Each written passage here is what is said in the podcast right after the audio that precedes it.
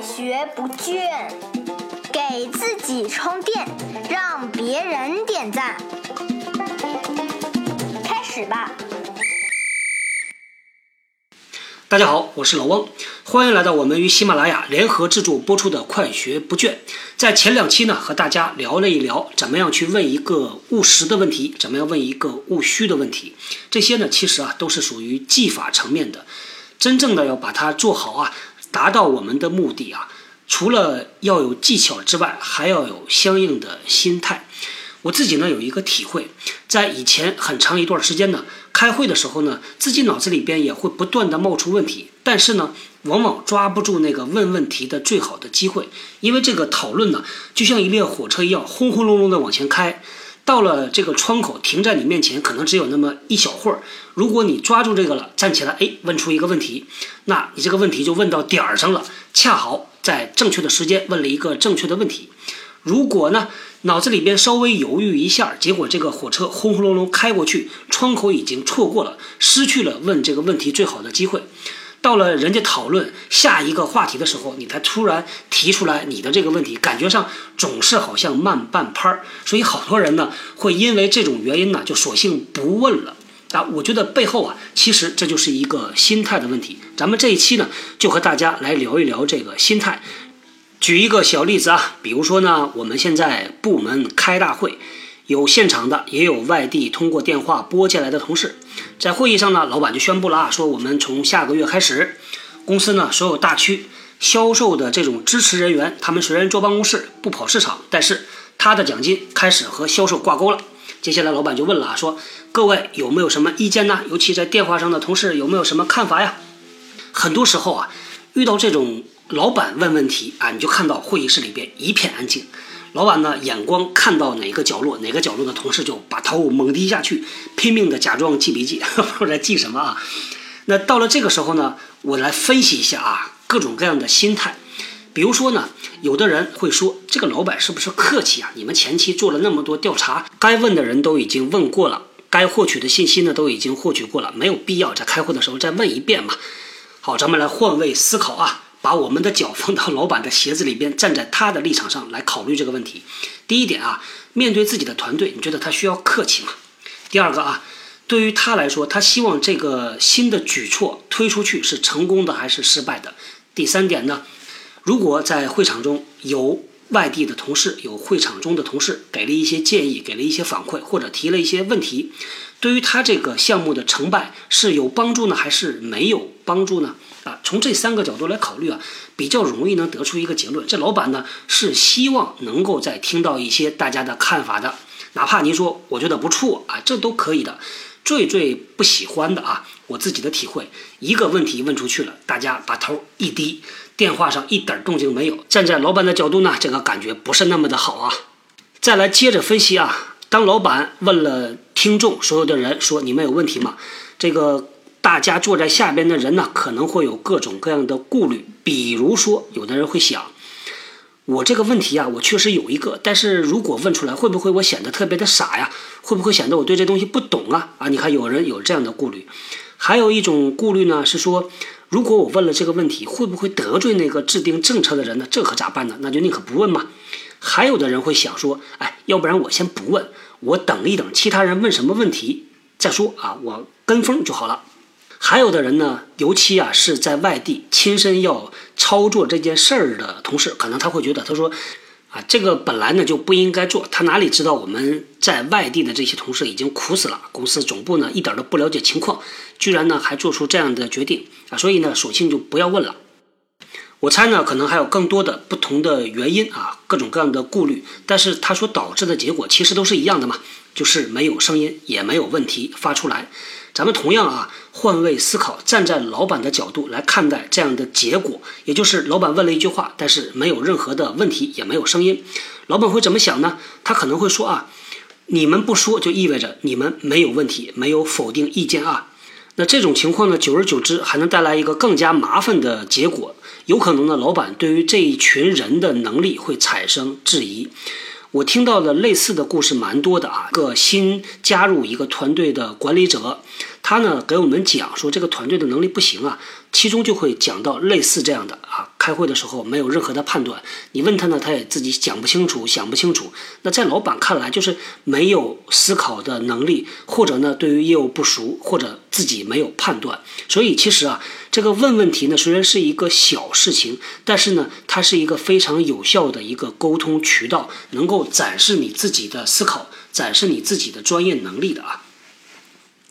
咱们回到刚才啊提到的几点顾虑，比如说，如果你担心。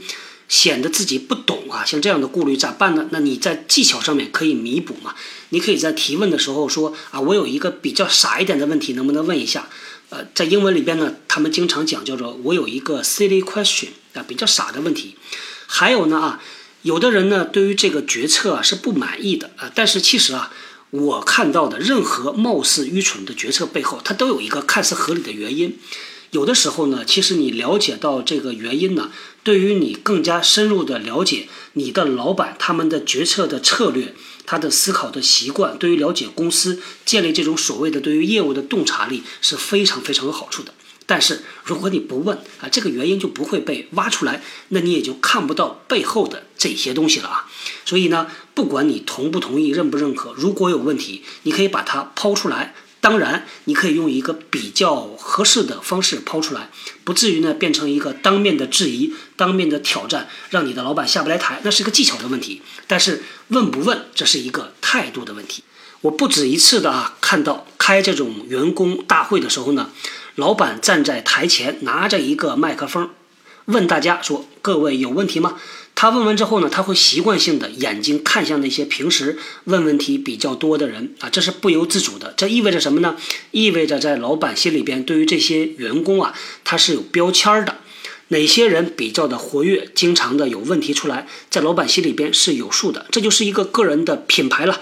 你创造一个什么样的品牌，取决于你在日常工作里边有什么样的表现。我看到在典型的美国公司里边是鼓励员工去问问题的。很多人在开会的时候呢，他没有问题，他要想个问题出来。实际上啊，久而久之，这会锻炼他提问的能力。还有一个特殊的场景比较的有意思啊，这个在面试的时候，有的时候呢，你看面试官跟这个候选人俩互相聊了半天啊，往往是面试官问问题，让候选人啊去回答。到了最后呢，一般来说啊，面试官都会问说：“你有啥问题吗？”最可怕的就是这个候选人说：“我没有问题啊！”这就麻烦了，这表示你一点准备都没有，或者没有啥思考。有很多候选人呢，他会问说：“对于这个工作，我还有一个具体的问题，我想了解一下。”这种问题呢，可以问你。其实呢，还可以反过来叫做反问面试官。你可以去用面试官的问题来问他。比如说啊，你说，哎，你在这个公司啊，我听你说已经工作了三五年了啊，能不能分享一下，是什么样的原因让你在这个公司工作这么长的时间？是什么东西你觉得这个公司啊特别特别的好，对你有吸引力呢？其实这是一个面试的问题，但是候选人拿出来，砰，问了一下面试官。这种问题啊，你去问面试官呢，往往面试官都是有话可说，而且有可能呢，这个面试官呢是越说越嗨，越说越兴奋。好，咱们简单的做一个总结啊。到了今天呢，我们分了三期来聊怎么样提问这个话题。提问呢是一种能力，它需要技巧和心态两方面的来支撑。有可能呢，你掌握了很好的技巧。但是呢，在关键的时候呢，往后退了一步，稍微犹豫一下，心态没有到位啊，就导致你这个问题还是没有提出来，啊，说到这个企业里边的各种各样的领导能力啊，不管概念是怎么定义的，如果能展示出来，那就叫你有这个能力；如果展示不出来呢，那就没有这个能力。同样的，我们用七十二十十的这种法则，当你要提高你自己提问的能力的时候呢？三个途径啊，第一个途径呢，可以通过听我们的节目啊，自己查资料啊，掌握一些技巧。第二个呢，通过观察你身边特别善于提问的那些人啊，不管你是不是瞧得上他，还是瞧不上他，向他学习，看看他怎么提问的，他的那个问题好在哪里，拿过来分析一下。那最后一个，也就是最有效的啊，在实践中不断的去锻炼自己提问的这个技巧，每次提问之后做一个反思。自己觉得特别好的问题呢，哎，把它记到一个小本子上，日积月累，就会把这个能力磨练的炉火纯青，变成你的一个特别强的招牌。其实，对于其他能力的发展，同样是沿着这样的一个逻辑的路径来设计的啊。咱们以后有机会再说。关于提问呢，还有一些小的建议，比如说呢，当你提出了一个问题，有人回答了这个问题之后呢，不管是在线下的还是在线上的啊，尽可能的给他一个反馈，说听到了，或者说谢谢，这个不复杂。但是呢，在我自己的经历里边，包括线上和线下都看到过这样情况。当有人问了问题啊，你这边给他做完解答之后，可能吭哧吭哧啊写了几百个字啊，还仔细的想过，结果呢发现一点动静没有，有的时候还是挺有挫败感的啊。当然了，这个不回答的原因可能有好几种，比如说，当回答的问题很晚的时候，可能提问的人早就忘了这件事儿了，已经过了一段时间了嘛，那这是一个可能。还有一个可能呢，就是没有养成这种对于别人付出的劳动表示感谢、表示认可的一个习惯。我们在以前呢，在做演讲培训也好，还是做这种培训老师的这种课堂也好啊，都要求一个具体的动作。这个动作啊就是这样：作为演讲者或者老师，当你去邀请你的学员、听众回答你的问题的时候，表达看法的时候，当他们讲完了，讲演讲者和老师呢，他一定要做一个自然而然的动作，说一句简单的谢谢。时间久了，要让这个谢谢变成一个条件反射。很多的时候啊，看一个人的专业度，其实就是从特别特别小的、细微的这些细节里边去看的啊。我们在网上呢，有一种叫做伸手党啊，不是黑手党，也就是看到好的东西了啊，看到干货，哎，冲过去把手伸出去，哈，拿完干货扭头就走。一声不吭啊，这就是伸手党，不太建议大家做伸手党啊。在网上伸手习惯了之后，在现实里边也容易伸手啊。这个不是去抢东西，而是在现实里边你就会不自觉的忽略这些小的细节。好，今天呢，咱们说这个提问啊，就暂时先说到这儿，咱们说点别的事情啊。在最近几天呢，我们成立了一个直荐大课堂，这个做啥呢？是面向我们正在求职的大学生朋友们。